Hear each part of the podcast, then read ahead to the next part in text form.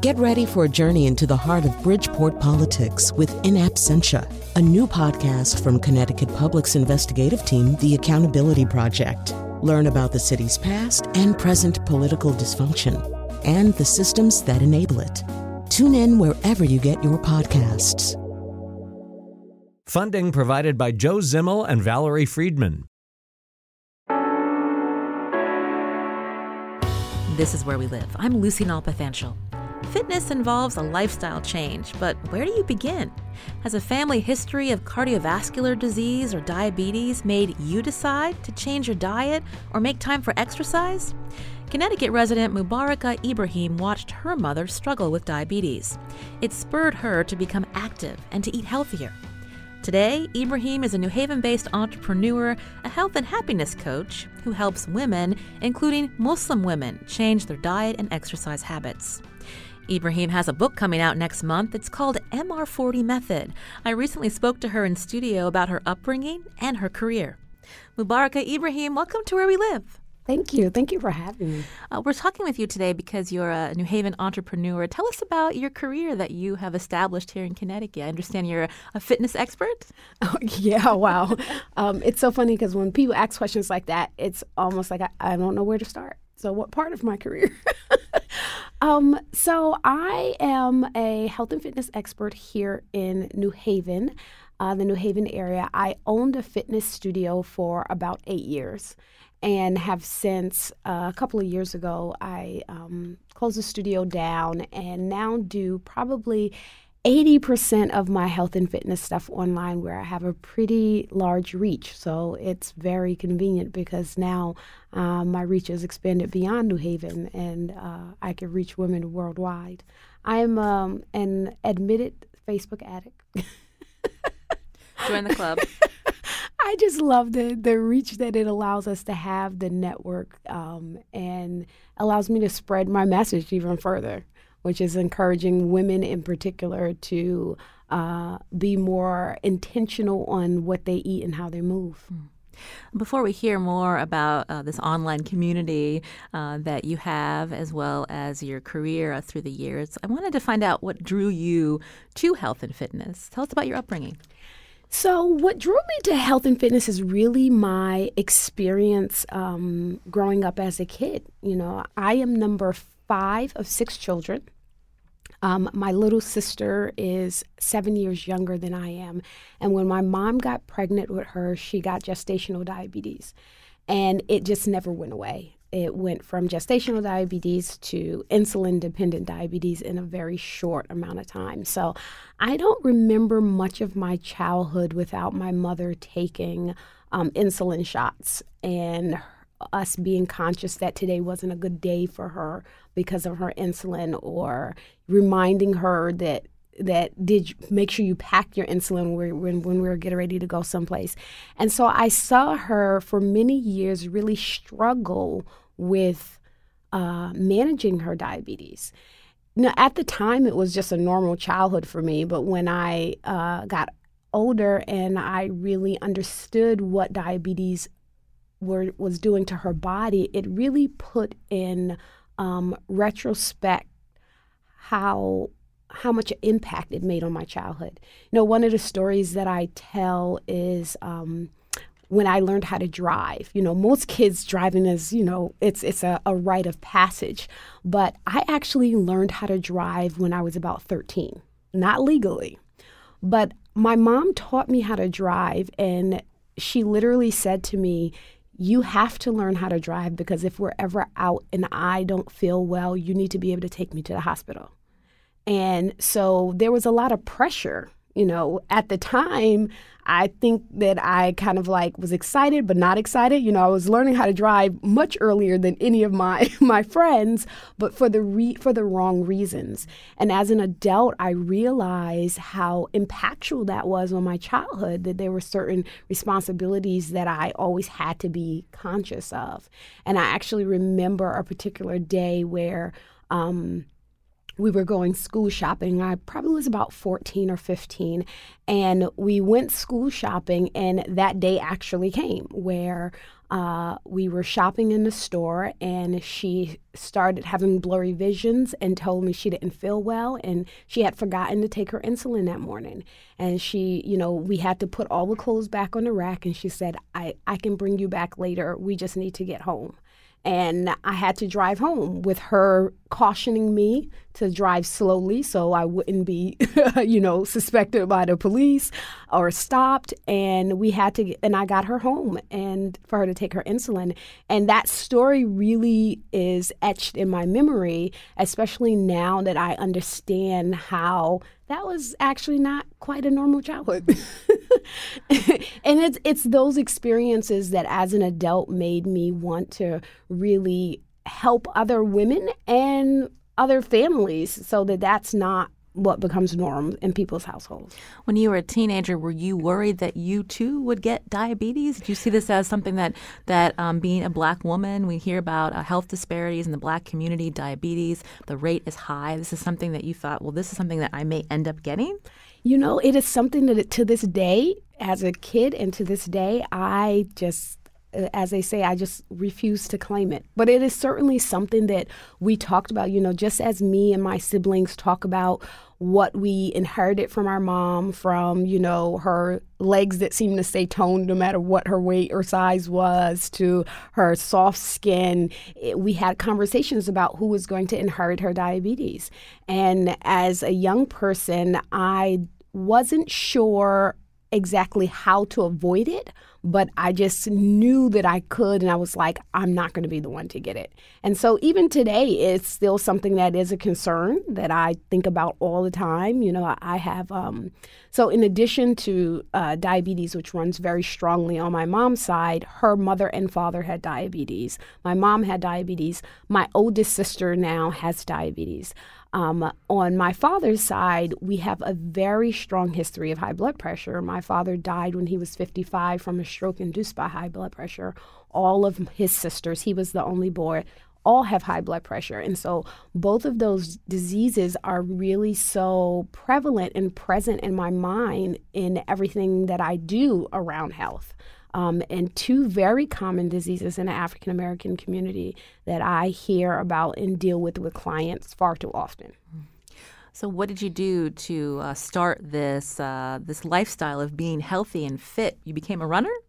When I was a teenager, that was like the first thing. It's so funny because I remember I do remember like the first time I read anything how exercise could affect your health. It was a, it, I, I remember it so clearly. It was a Shape magazine article, and um, it talked about running and health. And I must have been about 15, and I started getting up at you know 6:30 in the morning and going for a three mile run every morning before school.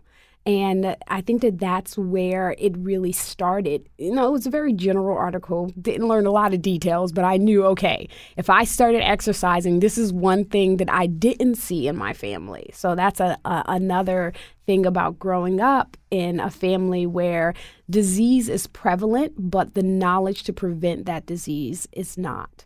Um, you know, people in my family didn't exercise. We were not very versed on how food affected your health. You know, the closest we got to nutrition stuff was my mom is like, uh, sh- scrape the icing off the cake and let me just have the cake.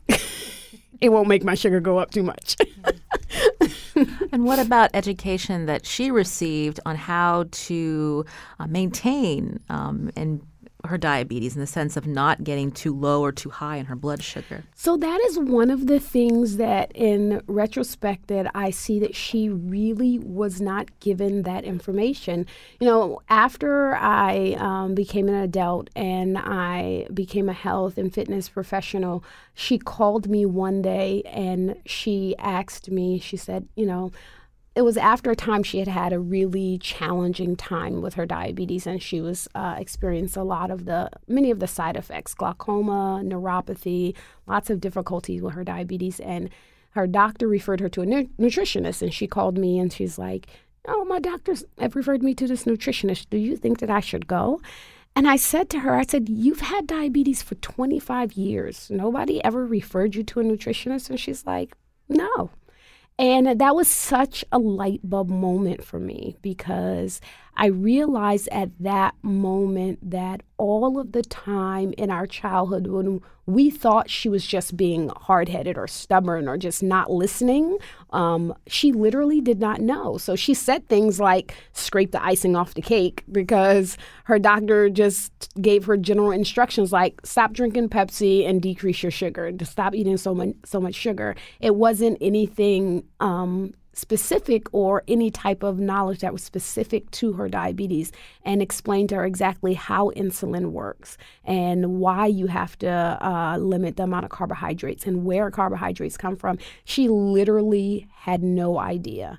And I think that that was the moment that I really felt this um, this urge to help women understand not just the fact that uh, this is what you eat, kind of like giving you a diary of our menu as to what to eat. But when I talk to people, whether I'm doing a Facebook Live or I'm talking to a client, really help people understand the physiology behind what's happening to your body when you eat this thing.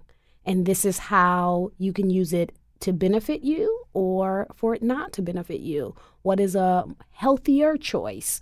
What is the most healthful choice? So it, that really prompted me to to really help educate people. I understand that your mother passed away just a few years ago. Mm-hmm. I'm sorry to, to hear that. Mm-hmm. Did she pass away from diabetes related complications? She did. She passed away from diabetes related complications, starting off with just a simple procedure to k- kind of um, help correct her glaucoma, and that turned into um, her having a full stroke while she was there in the hospital for that procedure. Um, she was uh, paralyzed from that stroke completely on one side. Um, and everything just kind of deteriorated from there. Every she's in the end, she had um, uh, limbs amputated, and uh, the final thing that she developed was dementia. So you feel if she'd gotten the tools much earlier again uh, to to uh, maintain uh, this diabetes, to have a healthier lifestyle, that she'd still be here with you? Absolutely, absolutely. I think that it makes it makes such a huge difference.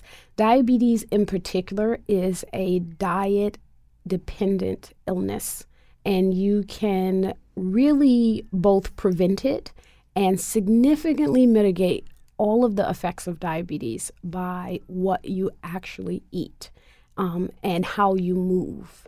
So, those things are so incredibly important in people improving their quality of life. Uh, I'm speaking with Mubaraka Ibrahim, a health and happiness coach based in New Haven, Connecticut, here on Where We Live. Uh, you mentioned that um, when you became an adult, you really dedicated your life to health and, and fitness and to help others uh, in your community. Uh, you have a, a, new book coming out mm-hmm. related to, again, this effort to educate others, to help people uh, become uh, healthy. Tell us about the book. Absolutely. So, um, the book is called MR40 The Metabolic Reset in 40 Days. And the, what the book is really trying to get people to do is to um, reset their metabolism in a way by choosing very specific foods and uh, foods that are not only going to help a person lose weight but also become healthier along the way.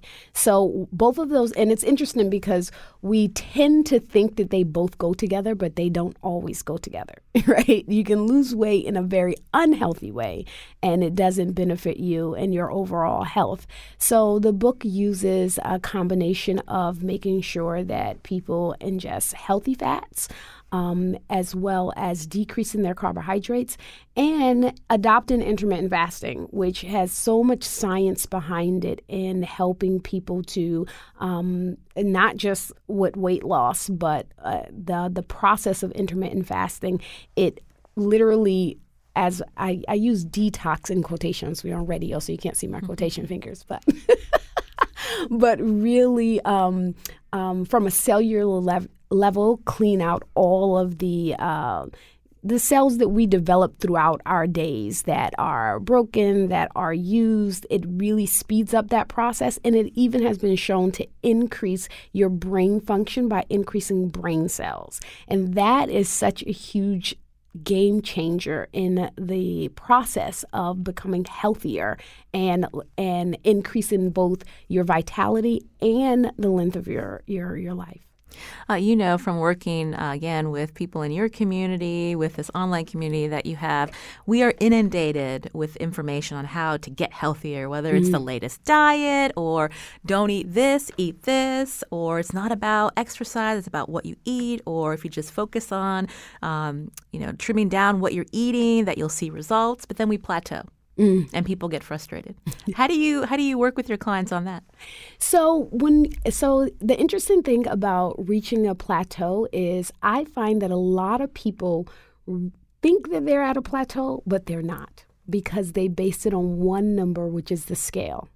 So the first thing that I do when people say I've hit a weight loss plateau is I say, uh, "Why do you think it's a plateau?" Well, the numbers on the scale haven't moved but have you taken your measurements? Have you taken your body fat?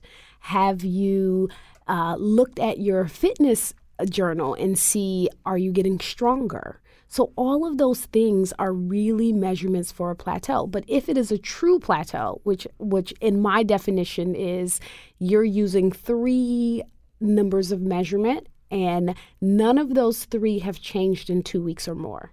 Then we can look at changing up your macronutrients, where you're getting your foods from. We can look at changing up the type of exercise that you're doing because generally people say, which is which is not bad advice, you know, find something that you really love and just do that. And that works in getting you into the habit, but what happens is your body adapts to it. And so you might have to come out your comfort zone a little bit to get that plateau broken. And so we can look at, you know, if you've been riding a bike every day for your cardio, let's look at, you know, what happens if you start running? What happens if you take a kickboxing class? Yeah, those things will actually put you in what we call muscle confusion and generally will help break that plateau.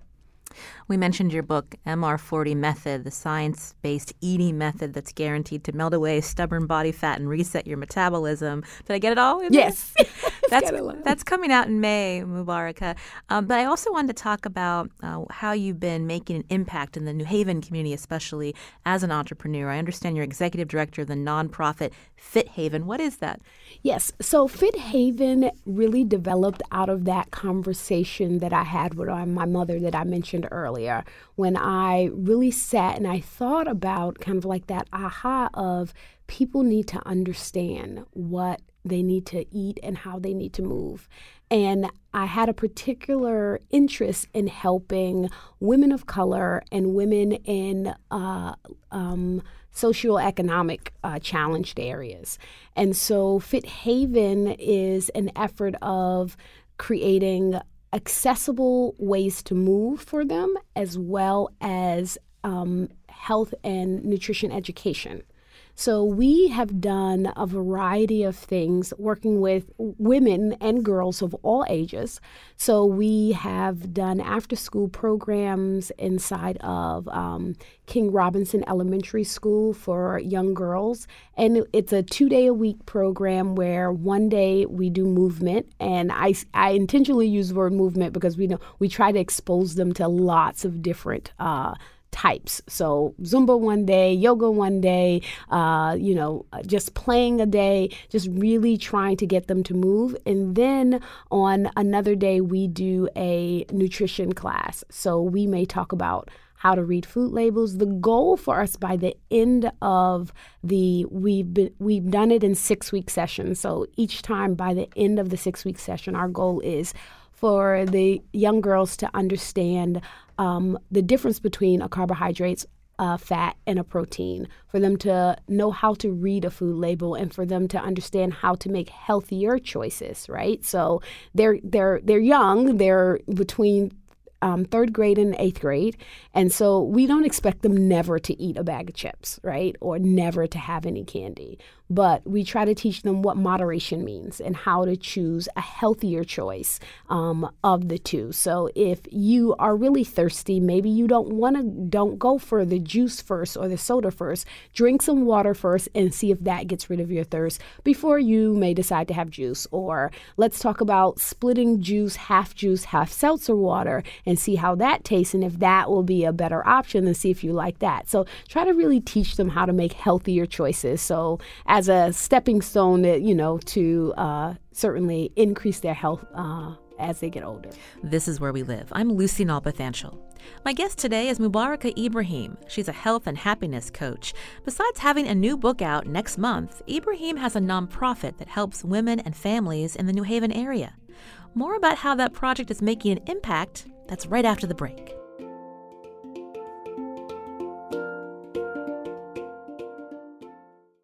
This is where we live. I'm Lucy Nalpathanchel. Mubaraka Ibrahim is a Muslim American woman and an entrepreneur living in New Haven. She's built a career on helping women and families become healthier, and next month her new book will be released. It's called MR40 Method.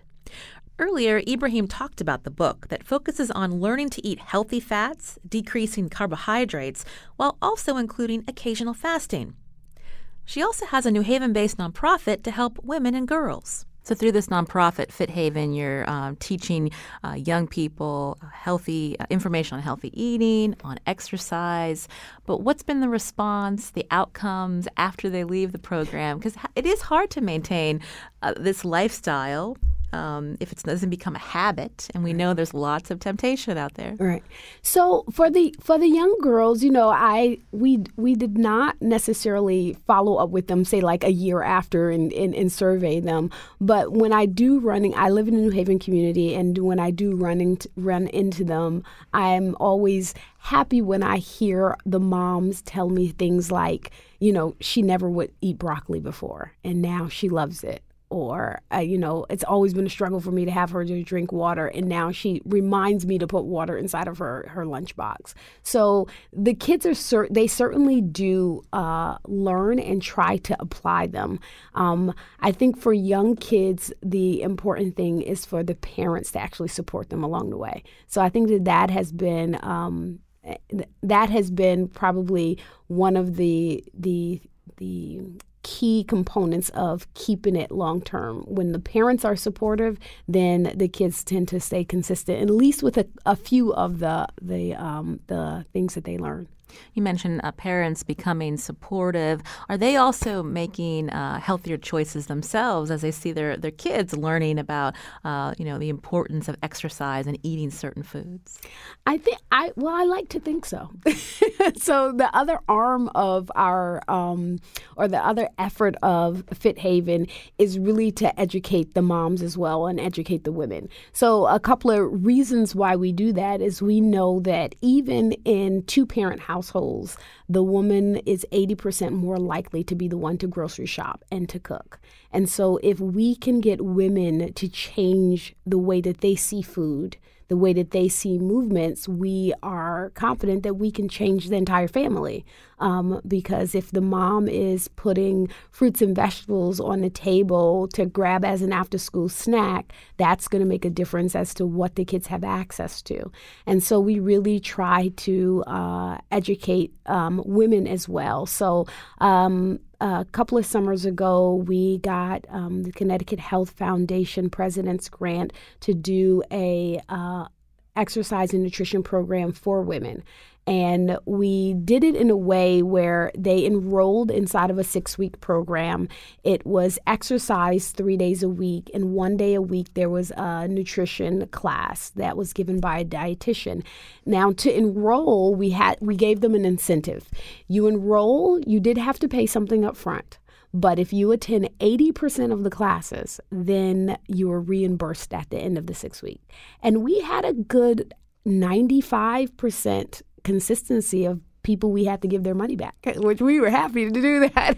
and part of that was educating them about um, how to shop in the store. So we did grocery store tours. We had uh, actual cooking workshops. We even gave workshops about couponing and how do you eat healthy on a budget. Um, and even that requires some, you know, very strategic moves because you can certainly coupon and buy lots of Pop Tarts. but how do you do it in a way that's going to um, that's going to help you be able to make healthier choices in the store? And so that was a very successful program. Mm-hmm. Uh, you mentioned uh, working uh, with uh, families in the New Haven community uh, that may have challenges uh, socioeconomically. we hear often just the rhetoric from Washington about um, how families who may participate in SNAP, so this is the Supplemental mm-hmm. Nutrition um, Assistance Program, um, making choices for them in terms of what is healthy. There's even this proposal to send a box to them of, mm. of having a, a, food a once a month. I mean, what's your reaction to how um, the importance of eating well and and being healthy, like how that trickles down, you know, from Washington? I think that that, that proposal in particular was very uh, in, interesting to me. to say the least. Number one, I think that it was interesting coming from this particular administration.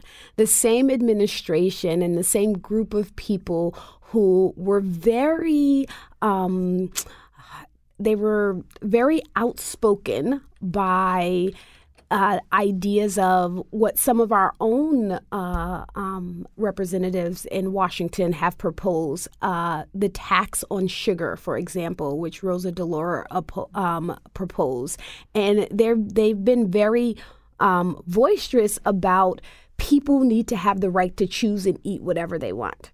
But yet, it seems that this proposal indicates, except for if you're poor so I think that that's hypocritical. One, you know, if we have the freedom that we shouldn't be taxed on sugar and in sodas and in drinks and things like that, then why is it that if you happen to be poor, if you happen to need help, then that help takes away your freedom to choose. I think that it's it's problematic in that respect, and just in terms of um, healthy eating in particular, the things that they propose to include inside of of the box is um, nutrition. Certainly was not the the the the goal in making up this box, and there's lots of logistical. Um, logistical questions that haven't been answered. So, what do you do with people with allergies? You know, they're proposing milk and um, and peanut butter and you know peanut allergies in the last 20 years have literally increased by 50% one in every 13 children have some type of food allergy that's a significant amount How, what are you going to do in order for you to compensate for the, those those people? And what do you do if you know people just simply can't cook the beans. they just don't have the knowledge. There's going to be an education process of how to cook because you would be surprised that that is actually a skill that a lot of people have challenges with. And that's why we have so many processed foods and box foods because people have challenges with just knowing how to cook things from scratch. And so, uh, you know, that's a concern. And that there's no fresh fruits and vegetables even included in this. I think that we are um, the news media itself has has romanticized it by simply using the word blue apron type. It's not a blue apron type. You know, when people Google blue apron and you see all of these healthy foods in the boxes being delivered to people that they're paying for, that's not what the government's going to be delivering you. You know, when I was a kid, I was on welfare, and I there was times that we had to go to uh, the local pantry to get food, and I remember what the big blocks of government cheese looked like. it didn't didn't look like what Blue Apron is delivering. Mm-hmm. so there's a lot of concerns around that. Uh, we asked you a little bit about your nonprofit, Fit Haven. Is this something that's being replicated? How do you find support for it? So so far it has it's not being replicated in other places and uh, finding support for it has been interesting. so we did we we can't say that we have not been without support. I think people were are very supportive of the idea. Um, but one of the things that which I don't think is unique to our organization is that um, um, just wanting to teach people how to move and to eat healthy is challenging in getting larger grants partly because there's this trend towards a granting organization that wants innovative and new ways of doing things and you know in our aspect, it's really not that complicated. you know, it's really about access, access to expertise, access to uh, facility, and access to information. And that's what we propose to help people. So we have had some success in the past in getting funding, but we still struggle in getting the kind of like the larger. We've had, um, we've actually gotten grants from Walmart. We've gotten grants from the Connecticut Foundation, from the Graustein Foundation. Um, and people who are in the community have been extremely generous as well but we, we're still in need of funding. this is where we live. I'm Lucy Nalpathanchil. Mubaraka Ibrahim is a New Haven based health and happiness coach. She also has followers in an online community where she helps Muslim women adopt healthier lifestyles. More on that after the break. First, it's WNPR's Spring Fundraising Drive. Here are two of my colleagues to tell you how to support programming like where we live.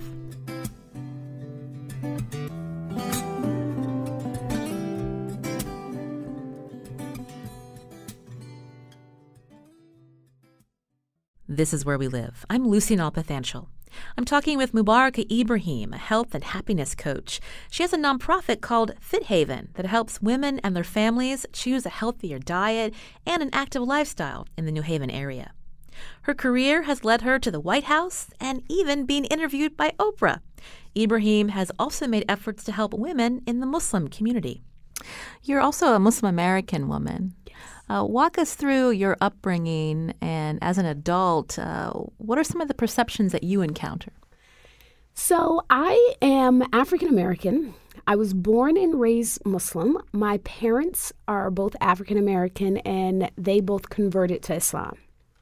So, me and all of my brothers and sisters, we were born Muslim and we are now the second of now five generations of Muslims, African American Muslims born and raised in the United States. Um, I think it's it's been the last, I would say, since 9/11 has really changed the um, the way Muslims um, live in America and the way that we perceive, we are perceived, and how we perceive where we live. Um, no pun intended. um, the uh, and it's and it's been it's been quite interesting because even though there is there's um, a lot of Islamophobia, there is also a lot of support. And so it's really a very bipolar time for Muslims in America right now. I can't say that it's all bad because we've had certainly um, just as much of the people support us as people who have um, who show showed um, dislike for Muslims for whatever reason. So it's been quite it's been an interesting journey to say the least. Um, I think the biggest perception in um, or misperception really is when people see me, they think that I'm from someplace else, and uh, they ask me what country I was I'm from. And when I say America, they generally say, "So what country is uh, your parents from?" And mm-hmm. so my uh, response as of late, in order to satisfy their curiosity, is I tell them that they are from the exotic land of Brooklyn.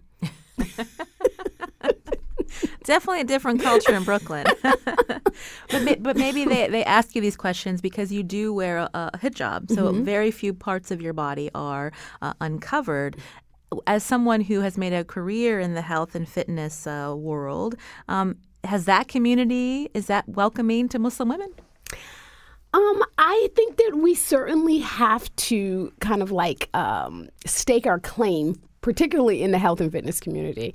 I when I go to uh, conferences or conventions with other health and fitness professionals, it, it, certainly I do get a kind of like, what is she doing here? Kind of look. look. Um, but it it puts me in an um, an interesting position, particularly as a fitness trainer, because I don't look like the average fitness trainer. So generally what happens is when I am doing things like teaching boot camp or things like that, I have to show by example. I have to I can't show my fitness level by the clothes I wear, so I have to physically show my fitness level. So if I am telling clients to do a sprint, I always do the sprint first. So they are assured that I'm actually telling you something that I am doing that I know you can do, that I know how to do. So it puts me in a position of certainly uh, maintaining my health and fitness. what do you wear when you're exercising? So I so the general um, rule for a Muslim woman's dress, kind of like at minimum, is that we cover everything but our face and our hands. So other than that, kind of like all bets are off, right? so as long as uh, our body is covered and things are not form fitting, then uh, we can wear pretty much anything that we want. So generally, I try to wear a long shirt that uh, goes about mid thigh and just a pair of loose pants like joggers or um, workout pants that are not tight fitting. So no uh, yoga pants or stretch pants, um, but uh, you know some loose fitting pants. Um, with certain sports, it's uh, they don't even allow Muslim women to play. Mm. A lot of attention uh, during the Olympics in 2016 with Ibtihaj Muhammad mm-hmm. becoming uh, the first Muslim woman athlete competing for America to wear the hijab during the mm-hmm. Rio Olympics. What did that moment mean to you when you saw her? That was such a significant moment for for me personally and for the Muslim community. She is certainly um, has a high standing and high level of respect and admiration in the entire community. It really meant that Muslim women were given a stage based on their ability and not based on any preconceived notions about uh, what we were wearing.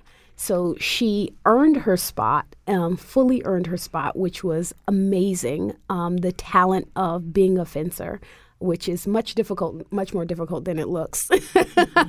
um, and it really did really gave us kind of like that. We are going to be at least have some type of equal footing of proving our worth.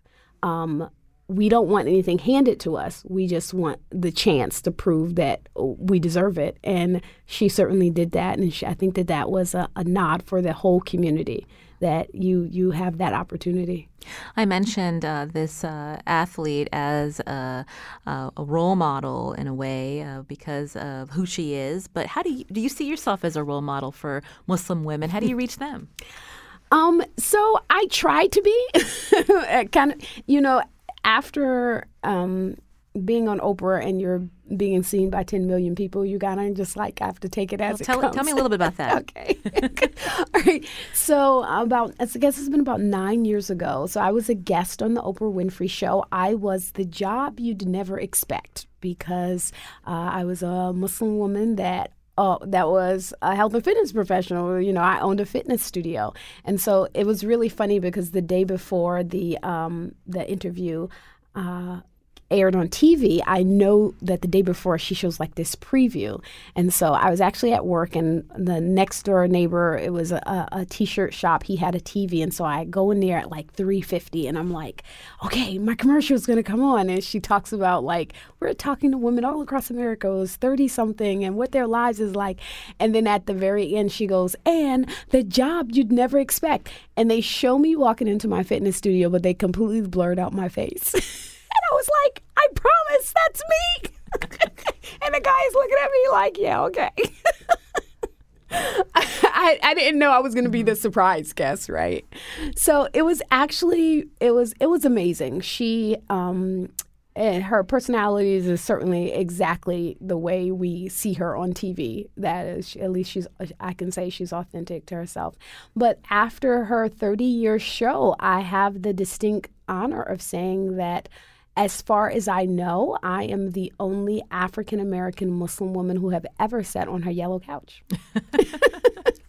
That's something to put on your LinkedIn profile. You know?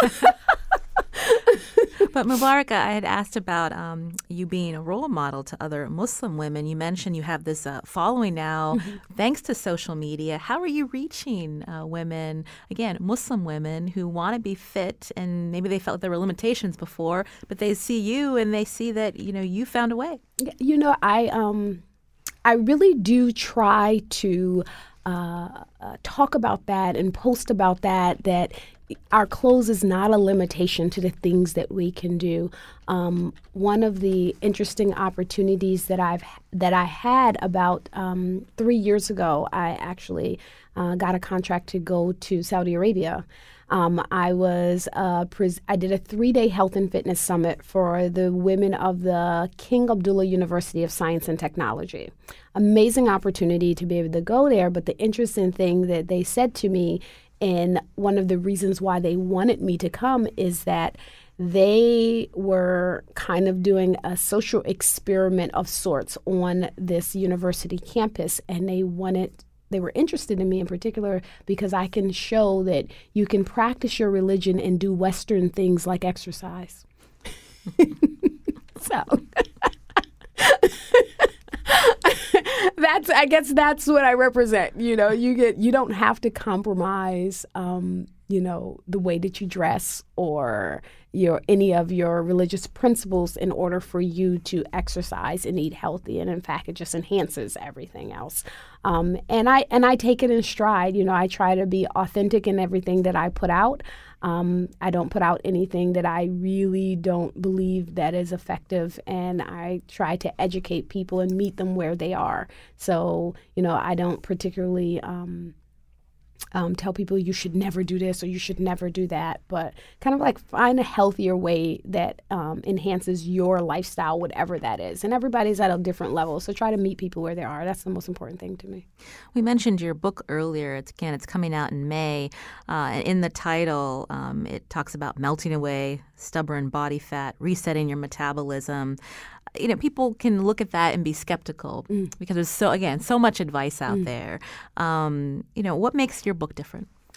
Because it's actually based on the science and the research. You know, I think that uh, those are in ways catchphrases and the problem that we have with misinformation, as much as I love social media, is social media.